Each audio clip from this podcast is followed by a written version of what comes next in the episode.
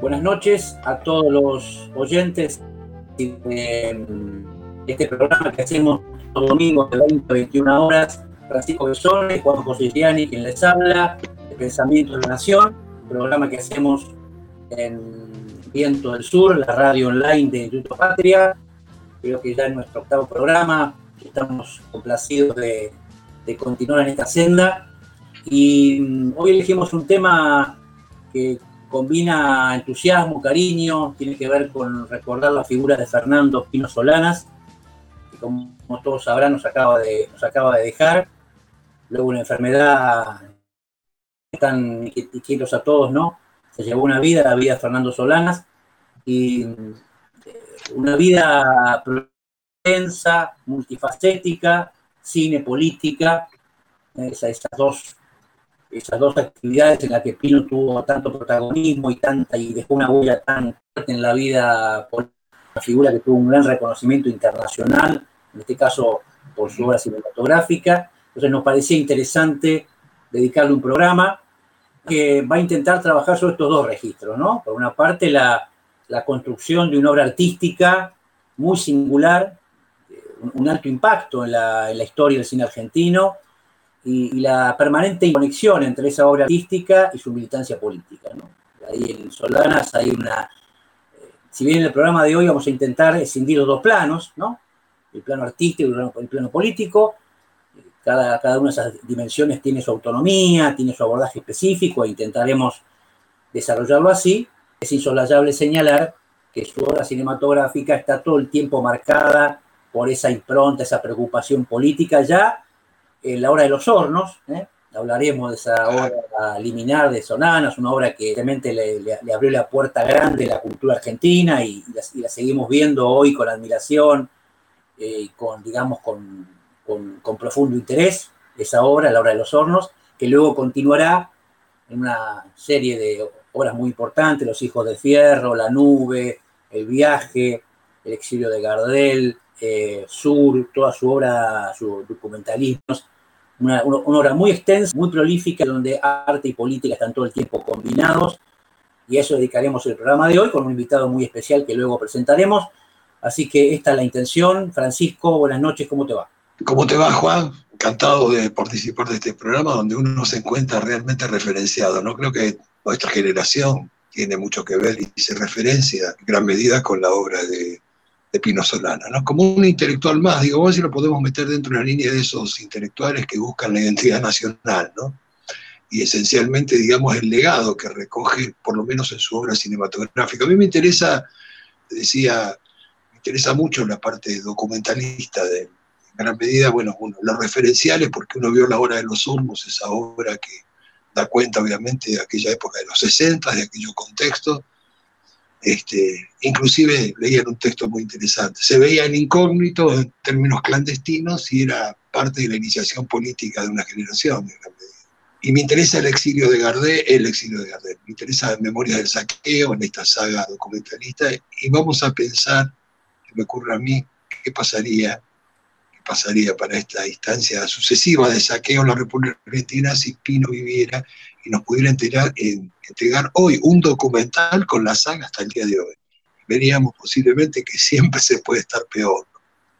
Porque cuando uno pensaba que la hora de los hornos y la memoria del saqueo era una continuidad, ciertamente, en términos más agravados de una situación política y económica del país, si tuviéramos hoy que hacer un, después del macrismo, de la pandemia, si tuviéramos que hacer una nueva documental, realmente veríamos esto, ¿no? que siempre se puede estar peor. Más agravados aquellas cosas que pensábamos que Memoria del Saqueo en la hora de los hornos era esencialmente, digamos, una muestra incipiente de lo que realmente después vino. Así que muy interesante. Los legados que recoge este Pino Solana, me parece, y quizás su posición política, en último tiempo, bastante enfrentada el kirchnerismo, ¿no? Una cosa interesante que me gustaría repasar contigo, y con Leandro, obviamente. Vos sabés que Francisco, tal vez eso nuestro invitado lo sepa o lo conozca, él dejó una obra inconclusa, dejó una película a punto de estrenar, había una, una, una obra que tenía allí, tengo entendido, que finalmente no pudimos ver, eh, que seguramente sería esta saga que vos, que vos mencionás, eh, así que algo charlaremos de eso si, el invitado nos puede aportar algo. Y hay otra, otra dimensión de que después vamos a hablar, o me interesaría hablar, que es la relación de Pino con Perón. Es decir, hay, hay, dos, hay dos obras, una muy, mucho más conocida, que es el reportaje que Pino le hace, Pino junto con Guetino, creo que estaba, era Solana y Guetino, sí, sí. eran los dos que estaban. En el año 71, a, a, cuando Perón estaba todavía exilado en España, que luego tomó la forma de libro llamado Actualización Política Doctrinaria para la Toma del Poder es muy interesante esa, ¿no? Es, es, es, es, un extraño género cinematográfico, un reportaje a un líder este, hecho película y luego vuelto libro, ¿no? Esa, es, muy, eh, por supuesto, el reportaje muy sustancioso, muy sustancioso, eh, a propósito de lo que le preguntan y lo que Perón contesta. Y luego, más cerca en el tiempo, es un, una película llamada El legado, donde vuelve a Perón. Ya Perón no la entrevista, porque obviamente Perón ya no está, pero vuelve a retomar la centralidad de la figura de Perón. Eso, eso me gustaría hacer algún comentario después sobre la relación eh, doctrinaria de Solanas con Perón, ¿no? Si Solana fue un hombre, lo digo rápido, de la izquierda del peronismo, izquierda del peronismo que con Perón tuvo una relación eh, a veces eh, oscilante, complicada. Sin embargo, Solana siempre fue un hombre de la izquierda peronista, pero que todo el tiempo encontraba en Perón una fuente una fuente ejemplificadora, un mensaje trascendente, eh, que incluso, y agrego esto, luego en sus últimos años, él olivó bastante a la figura del Papa Francisco. Eh, Pino sí, vinculado a, a, un conjunto de figuras de la cultura argentina y de la política muy interesados en la encíclica Laudato Si, que es la, es la encíclica papal anterior a Fratelli Tutti, donde el Papa, según palabras de Solanas, este, de alguna manera encuentra así una suerte, de, digamos, de línea, de línea doctrinaria entre ese Perón que él reivindica en, su, en, sus dos películas donde lo entrevista o habla de él, y la figura del Papa Francisco. Entonces ahí también hay, una, hay algo tal vez menos conocido, menos mencionado de la figura de Solanas y de su, de, de su cinematografía, palabra larga y complicada, eh, que bueno, trataremos en, este, en el limitado tiempo que tenemos conversar algo de esto. ¿Con quién? Todavía no lo mencionamos. El invitado de hoy, al cual agradecemos enormemente la presencia, Leandro Arteaga, un destacado crítico cinematográfico de nuestra ciudad de Rosario, además un hombre de la filosofía, como, como quien habla. Este, así que le agradecemos mucho su participación. Luego lo presentaremos en el próximo bloque a, a Leandro. Y, y bueno, nada, y también queríamos comentar con Francisco charlamos que para hoy tango, ¿no? Para hoy tango. Este... Muy bien, muy bien, muy bien, Juan Gianni, muy bien con la música. Y me supongo, ya me supongo que, a ver. Y no, bueno, pensamos, pensamos, pensamos en Sur, en Sur, la, la, versión de Goyeneche, ¿no? Porque bueno, ahí está, claro. está claramente una de las grandes películas Solanas sobre, sobre el post-exilio, ¿no? Sur. Y Piazzola, hoy también tenemos Piazzola, este, que todo el, el, tango, acordate que el exilio de Gardel, eh, Solana inventa lo que llamaba la tanguedia, ¿no? Es el, el tango y la comedia, ¿no? Es decir, el tango como, como, música de, como música de la añoranza, digamos, y la comedia, ¿no? La tanguedia. Entonces, este, también vamos a darle un lugar a, a, la, a, la, a la música de Piazzolla, una música que como la de Solanas, como el cine de Solanas, combina tradición con modernidad, ¿no? Tradición con vanguardia también me gustaría que lo hablemos con Leandro, como el cine de Solanas, como el cine de Fabio, es un cine que combina tradición con vanguardia. ¿no? Este, eso es interesante, ¿no? Pero bueno, eso esto es un poco nada, nada. Presentamos el programa, las ideas principales. Vamos a ir ahora a nuestro primer tema musical y luego charlamos con nuestro invitado, Leandro Arteaga, aquí en Pensamiento de la Nación, Viento del Sur, Radio Online de Instituto Patria, Francisco Besones, Juan José Gianni. Vamos a la música y charlamos con Leandro Arteaga.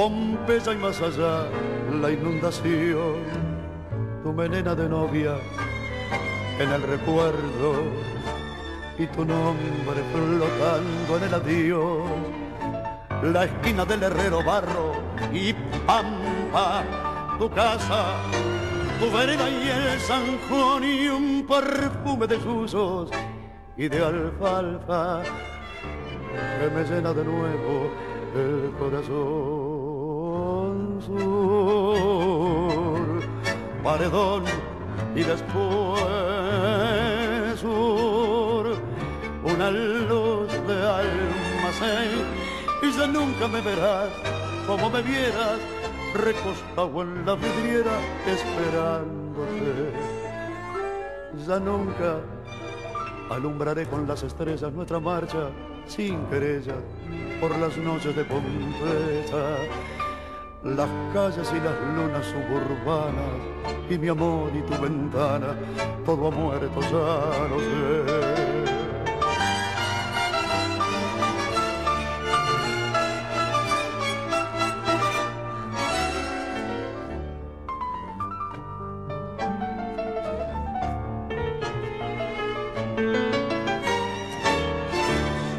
Juan y Boedo antiguo, cielo perdido, Pompeya y al llegar al terraplén, tus veinte años temblando de cariño, bajo el beso que entonces te robé, nostalgia de las cosas que han pasado, arena que la vida se llevó y pesadumbre del barrio que ha cambiado y amarguras del sueño que murió. Sur, paredón y después sur, una luz de almacén. Ya nunca me verás como me vieras, recostado en la vidriera, esperándote ella nunca alumbraré con las estrellas nuestra marcha sin querella por las noches de Pompeya. Las calles y las lunas suburbanas y mi amor y tu ventana, todo ha muerto, ya.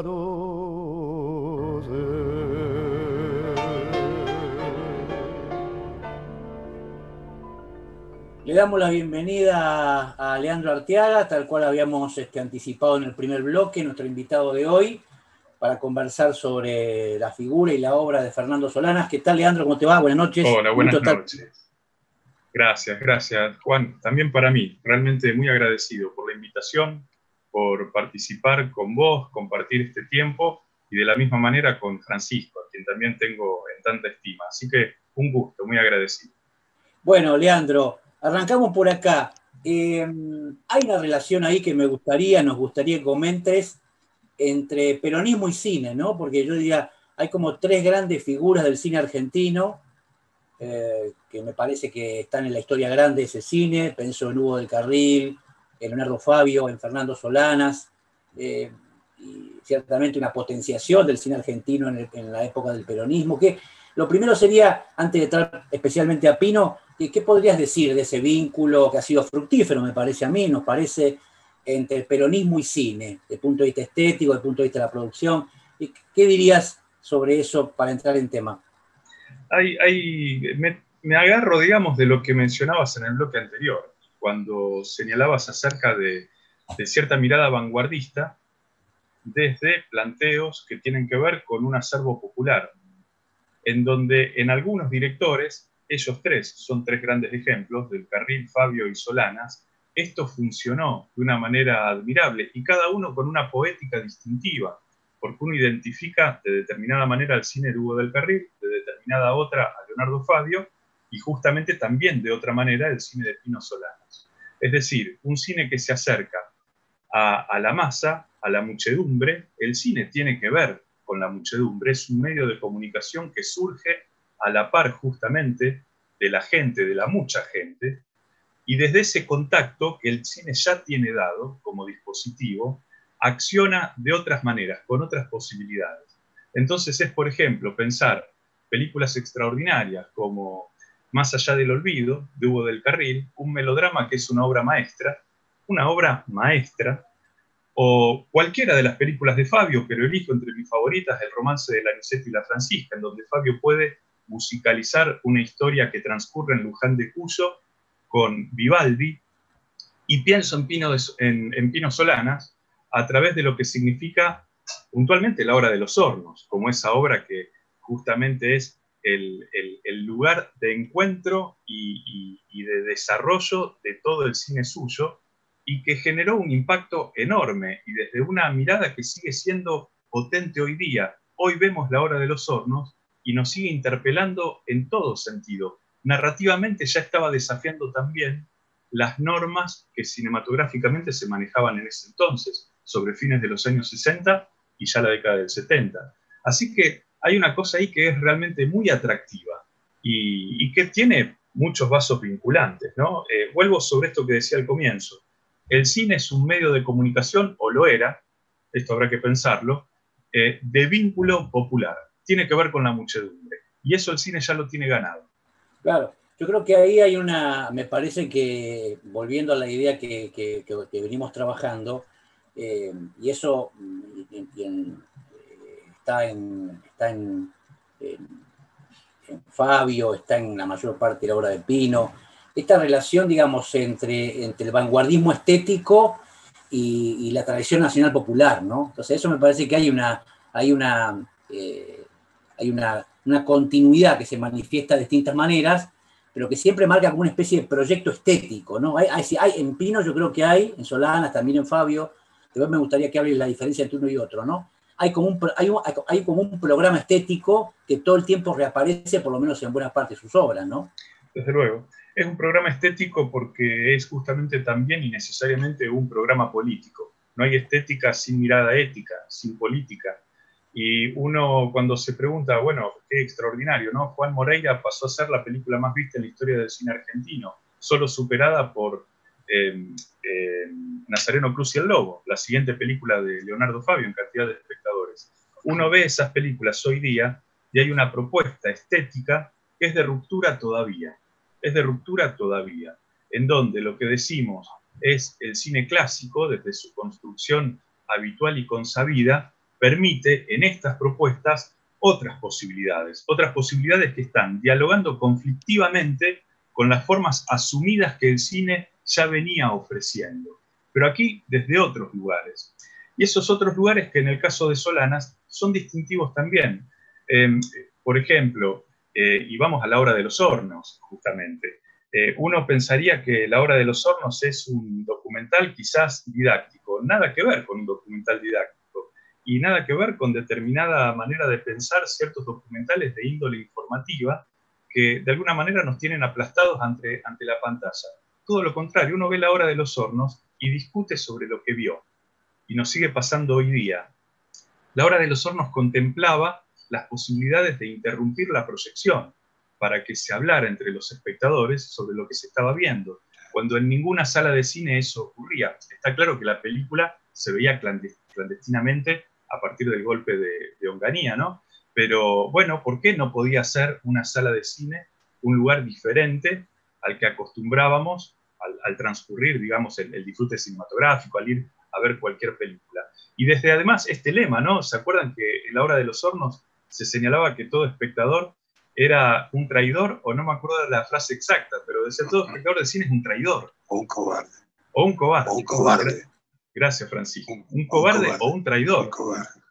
Con lo cual, con lo cual, este, ¿qué rol estábamos jugando nosotros como espectadores de cine esto es también decir como ciudadanos.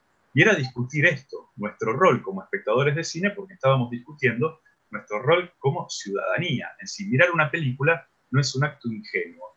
Entonces ahí hay ¿no? algo que es, em, que es muy potente todavía y que no es exclusivo de la obra de los hornos. Uno se pone a ver la, posterior obra de Solanas, y son las películas que tienen que ver más con la ficción, a partir sobre todo, claro está, del exilio de Gardel, y nos encontramos con formas narrativas que no son las acostumbradas.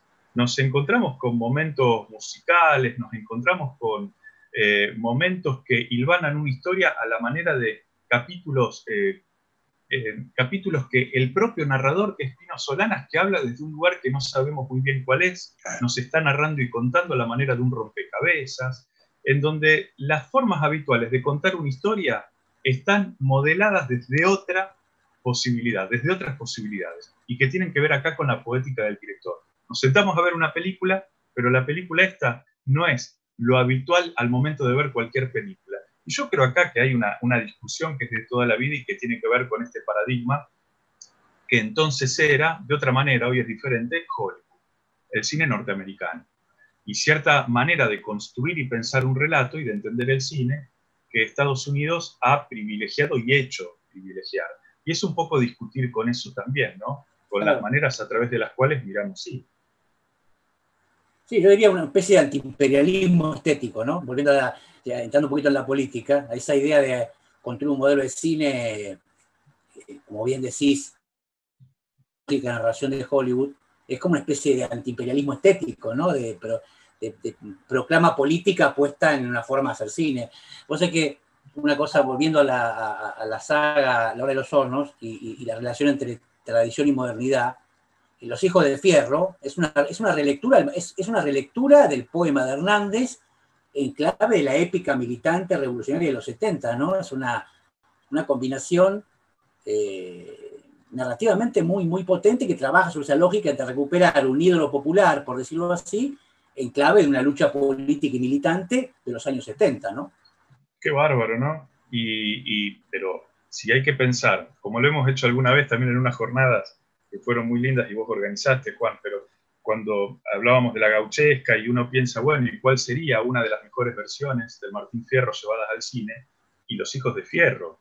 Desde luego que es una obra maestra, mientras que la película de Torre Nilsson, que, que versiona la obra desde una cosa cuasi mimética, eh, ofrece muy poco interés justamente, mientras que en Solana tiene una traducción cinematográfica sumamente potente, tan potente que se volvió una película maldita y se estrenó más de una década después, comercialmente también, ¿no? Tuvo, tuvo una serie ahí de, de cuestiones de por medio que jugaban inevitablemente con el contexto. Un contexto dilemático con el cual la película friccionaba, así como le ocurrió también a la hora de los hornos, que se volvió clandestina a la fuerza. Clandestina por el golpe de Estado, ¿no? Entonces se filmó clandestinamente y se estrenó también, se estrenó. Sí, ¿por qué no? Se difundió clandestinamente, se estrenó en Europa y fue reconocida, entre otros por Jean-Luc Godard, que lo va a entrevistar al propio Pino Solano, a partir de una película como La Hora de los Hornos que tanto impacto justamente estaba provocando. Se estrena en Francia eh, a pocos días después, creo que no se había cumplido un mes, eh, respecto del mayo francés. Hay algo ahí está jugando de una manera muy, muy, muy latente respecto de lo que estaba sucediendo no solo en Latinoamérica, sino también en otros países que reciben a la película con, mucha, eh, con muchas ganas, ¿no? con mucha energía. Eh, así que sí, mira vos qué, qué, extraordinario, ¿no? Esa relación de la película con el contexto. Yo, en, lo personal, eh, me gusta siempre pensar, como le debe pasar a, la mayoría, cuándo pudimos ver o cuándo vimos determinadas películas. En mi caso vi La Hora de los Hornos a partir de un VHS que estaba en la videoteca de la Escuela Provincial de Cine, que organizaba Mario Piazza, el realizador querido Mario Piazza. Y ese videocassette, algo maltrecho, me permitió ver la película y la vi ahí en la pantallita del, del televisor. Y claro, quedé impactado, pero además preguntándome respecto de cómo era todo el fuera de cuadro de la película. Y esta película, cómo ocurrió, cómo se filmó, cómo fue vista, cómo circuló. Y uno ahí más o menos iba construyendo un poco ese alrededor, ese contexto, que toda película despierta en sí. Y bueno, y tengo un recuerdo muy lindo de esa situación, además porque la vi con mi viejo, y mi viejo, peronista, se puso a hacerme todo un comentario mientras iba viendo la película, a la manera como, como cuando el cine apareció este, en sus primeras proyecciones, que había comentaristas y se ponían a explicar lo que la pantalla mostraba. Yo era un poco así, y mi viejo me contaba, ¿no? Entonces, claro, ¿cómo no?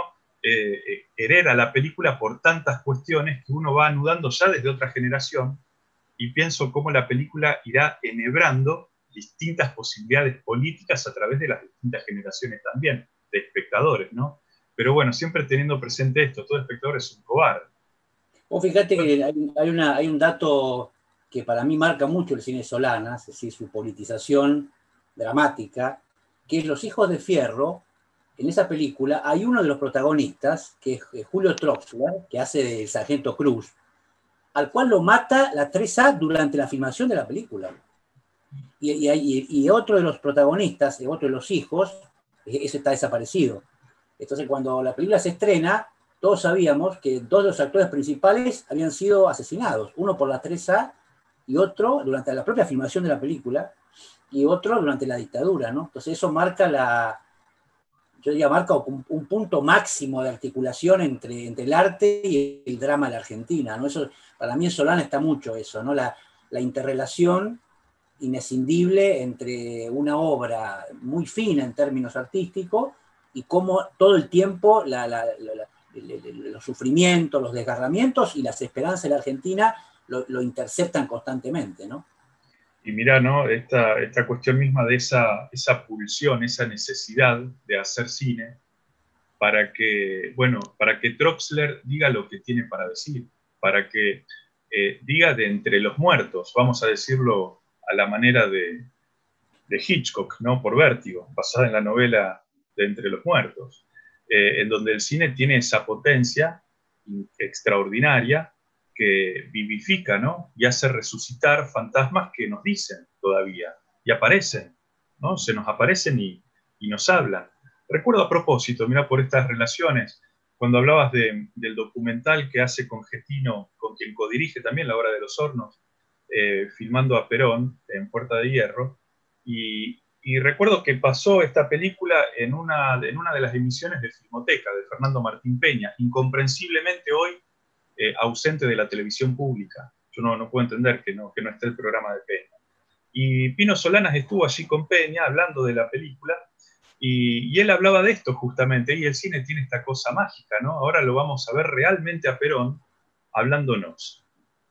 Y es esto, ¿no? O cuando filmó la película en su momento, para dar cuenta de que Perón estaba vivo y diciéndonos en ese momento en el cual estaba prohibido, ¿no? Como si no existiera. Entonces, claro, había que ir, filmarlo, el cine como testimonio da cuenta de esa vida, aún respecto de aquellas otras vidas que han perecido, pero en algún momento estuvieron vivas, vivas y la cámara ahí registrándolo, ¿no? Y actualizando esas presencias ausentes. Y por eso lo de Troxler, que qué increíble, ¿no? A veces cómo ocurren ciertas películas y cómo dicen, dicen de una manera, eh, tal vez no sé si misteriosa, pero que seguramente de alguna forma, intuitiva o como fuera, estaba dando vueltas en la cabeza de sus realizadores. Bueno, vamos al segundo tema musical y luego retomamos con Leandro Arteaga, con Francisco Besone, recordando a la figura de Fernando Pino Solanas.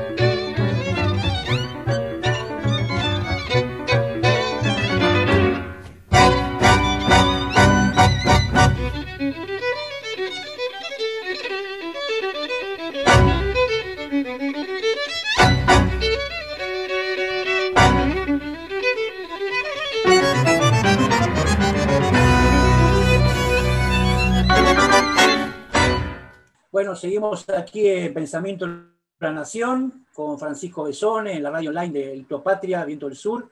Leandro Arteaga, nuestro invitado, al cual le agradecemos mucho su presencia.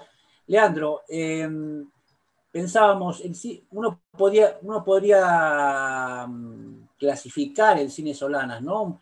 De alguna manera te lo consulto, te lo consultamos. Una primera parte más vinculada a, la épica de los 70, ¿no? El peronismo revolucionario. Una segunda parte, pensamos exilio de Gardel, Sur, eh, una reflexión sobre el exilio y sobre el retorno a la democracia. Y una última parte, el documentalismo, señalada a denunciar los déficits de la democracia, ¿no? Este, en el sentido de extractivismo, eh, recuerdo, la, recuerdo bueno, los efectos del menemismo en, los ferrocarriles, marcar todo lo que la democracia tiene como deuda. Uno, ¿Te parece que uno podría clasificarlo de esa manera a grandes trazos, eh, vinculándolo con la política, al cine de Solanas? Sí, totalmente, totalmente.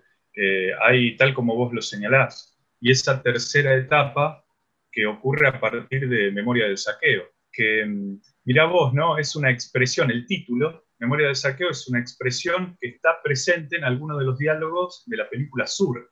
De alguna forma uno diría está preanunciando esa tercera etapa a partir de lo que significa aquella película, que cuando ocurren los hechos del año 2001, él agarra la cámara y sale a la calle. Es, él es cineasta, es un hombre de cine porque es un hombre político es indisociable una faceta de la otra. En determinados momentos ha ocupado más un rol que el otro, pero nunca estableciendo un corte entre una instancia y la otra. Y sale a la calle a registrar lo que está sucediendo.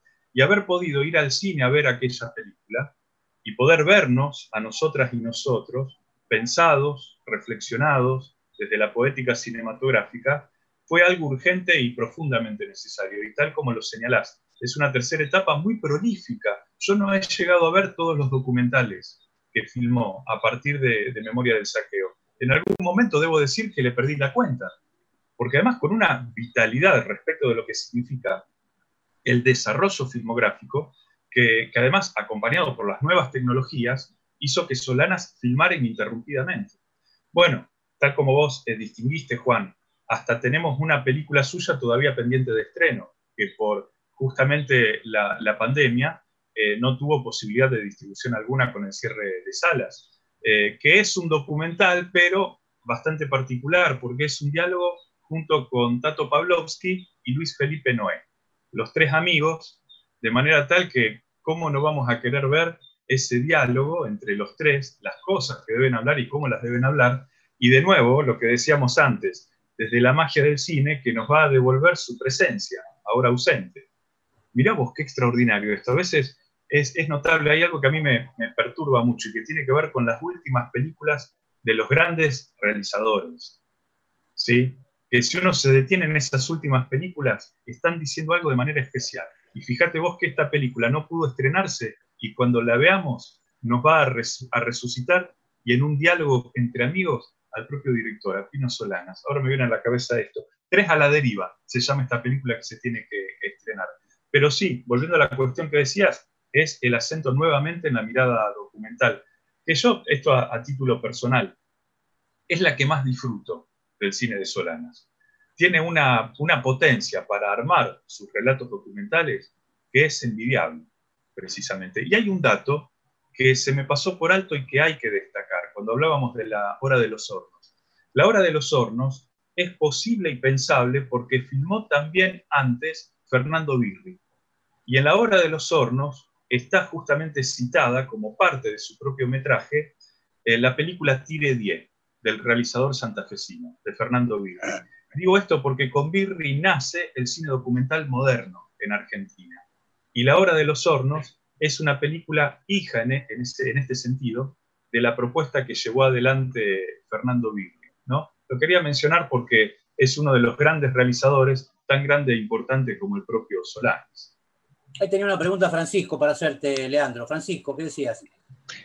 No, más que repasar en, el, análisis de, Leandro, me pareció muy oportuno. Primero lo autorreferencial, ¿no? que, nos, que de alguna manera nos, interpela el cine de Solana en términos de generaciones. Yo recuerdo muy bien cuando él evocaba esta frase que aparece en la obra de los hornos, para entender la dimensión del cine militante, en última instancia, con sus variaciones en el tiempo, pero absolutamente coherente de Pino Solán, esa frase que aparecía de todo espectador, es un cobarde o es un traidor, ¿no? La instancia de este, esto que bien apuntaba Leandro, ¿no?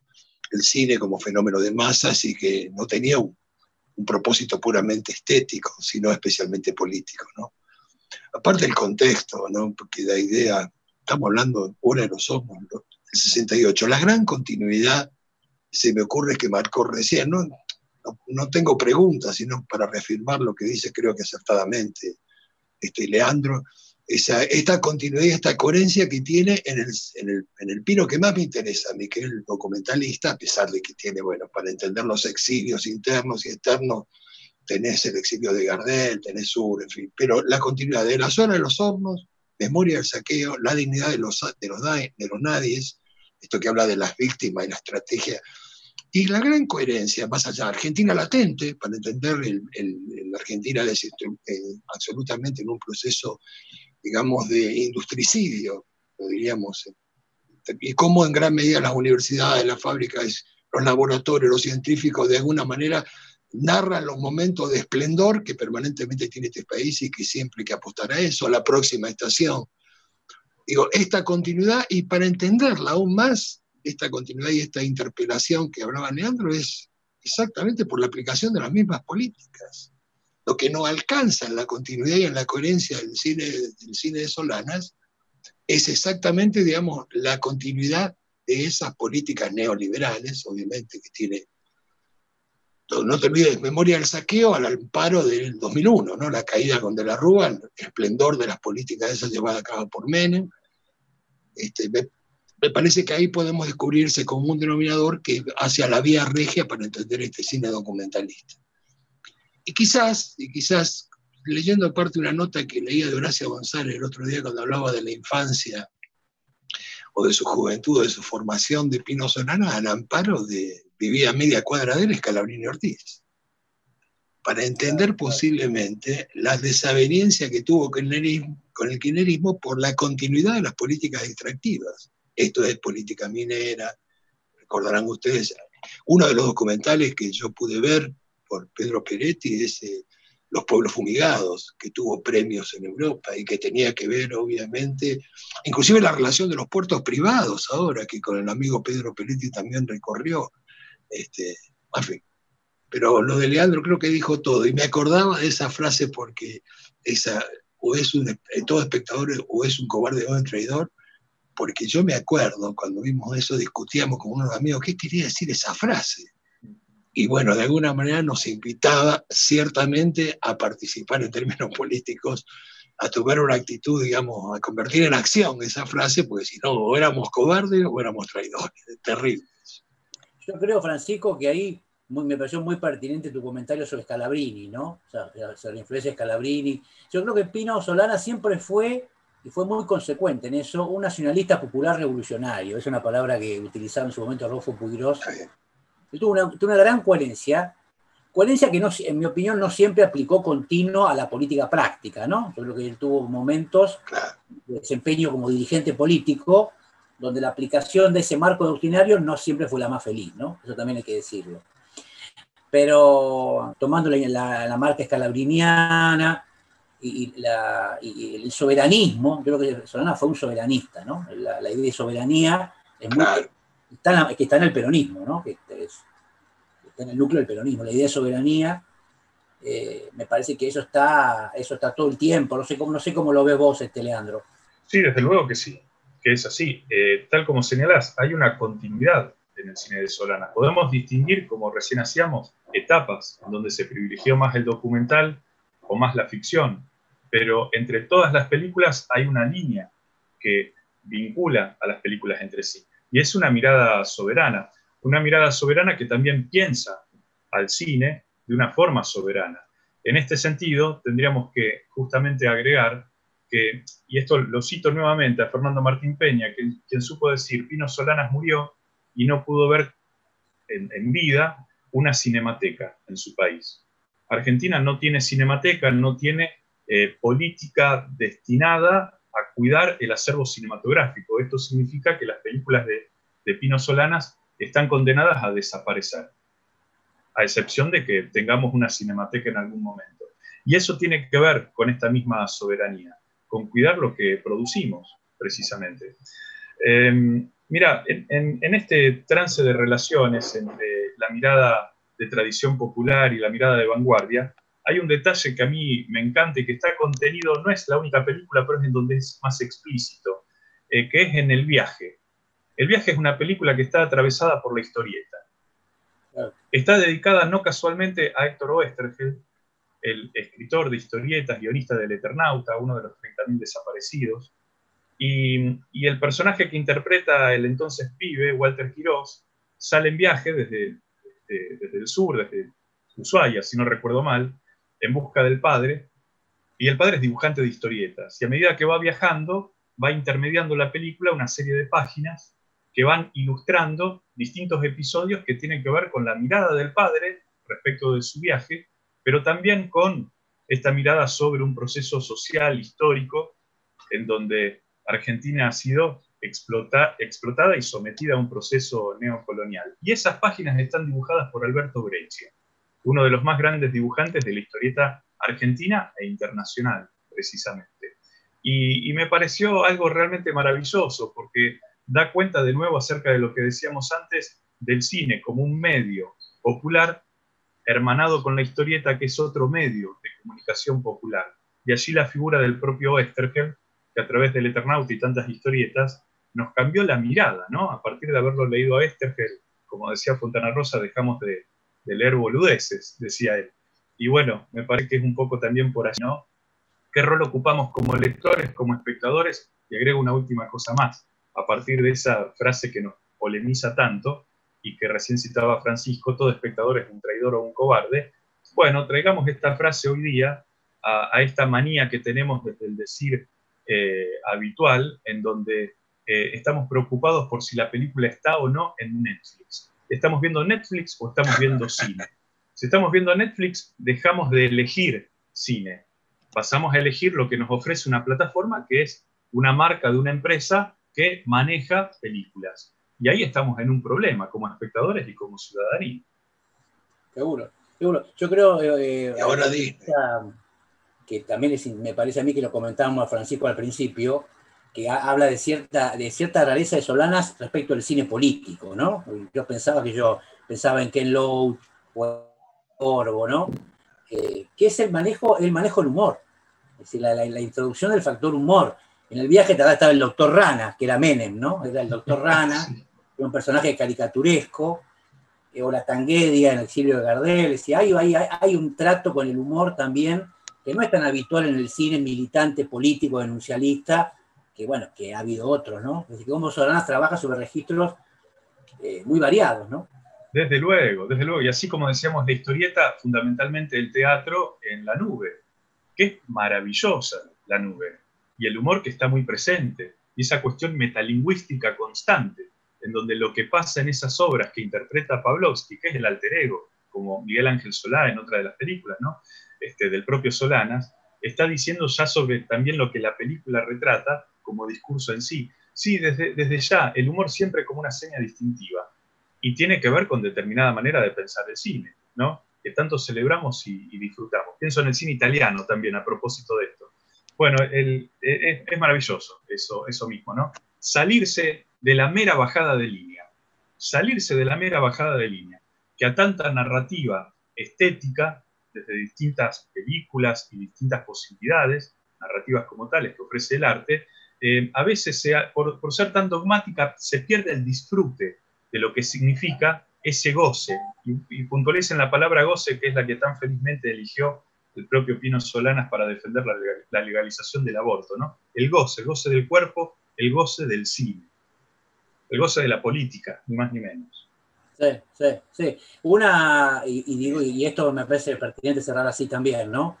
Eh, un hombre que sufrió un atentado en, la época del menemismo, sufrió un atentado con su propia vida, ¿no? Este, sí, señor.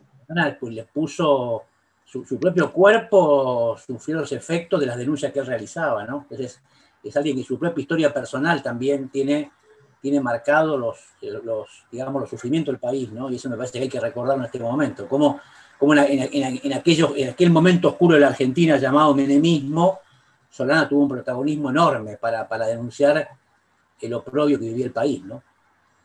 Desde luego. Me acuerdo de, de verlo en la tele, en el informativo, el internado, y hablando, al menos esa es la, la, imagen que tengo yo en la cabeza, ¿eh? vieron que uno recuerda de manera muy caprichosa, pero tengo esa imagen, él hablando desde el hospital y desde un desafío formidable. Bueno, me quedó grabada esa imagen, siendo yo pibe y viéndolo a él, director de cine, habiendo sobrevivido a un, a un atentado, ¿no? Y él afrontándolo de una manera eh, nada trágica. E, eso me viene a la cabeza ahora, nada trágica, sino sentando ahí este, su presencia y diciendo de alguna manera, estoy, ¿eh? no, no me mataron, ¿eh? así que vamos a seguir haciendo lo que hago. Bueno, eh, Francisco, este, Leandro, muchas gracias por tu presencia hoy en el programa. Te agradecemos con tu, tu, aporte desde ya y bueno, te dejamos un abrazo muy grande y nos vemos en cualquier momento. El agradecido soy yo, en serio, un gusto enorme compartir este espacio. Muchas gracias. Enorme abrazo, Leandro. ¿eh? Gracias, igualmente.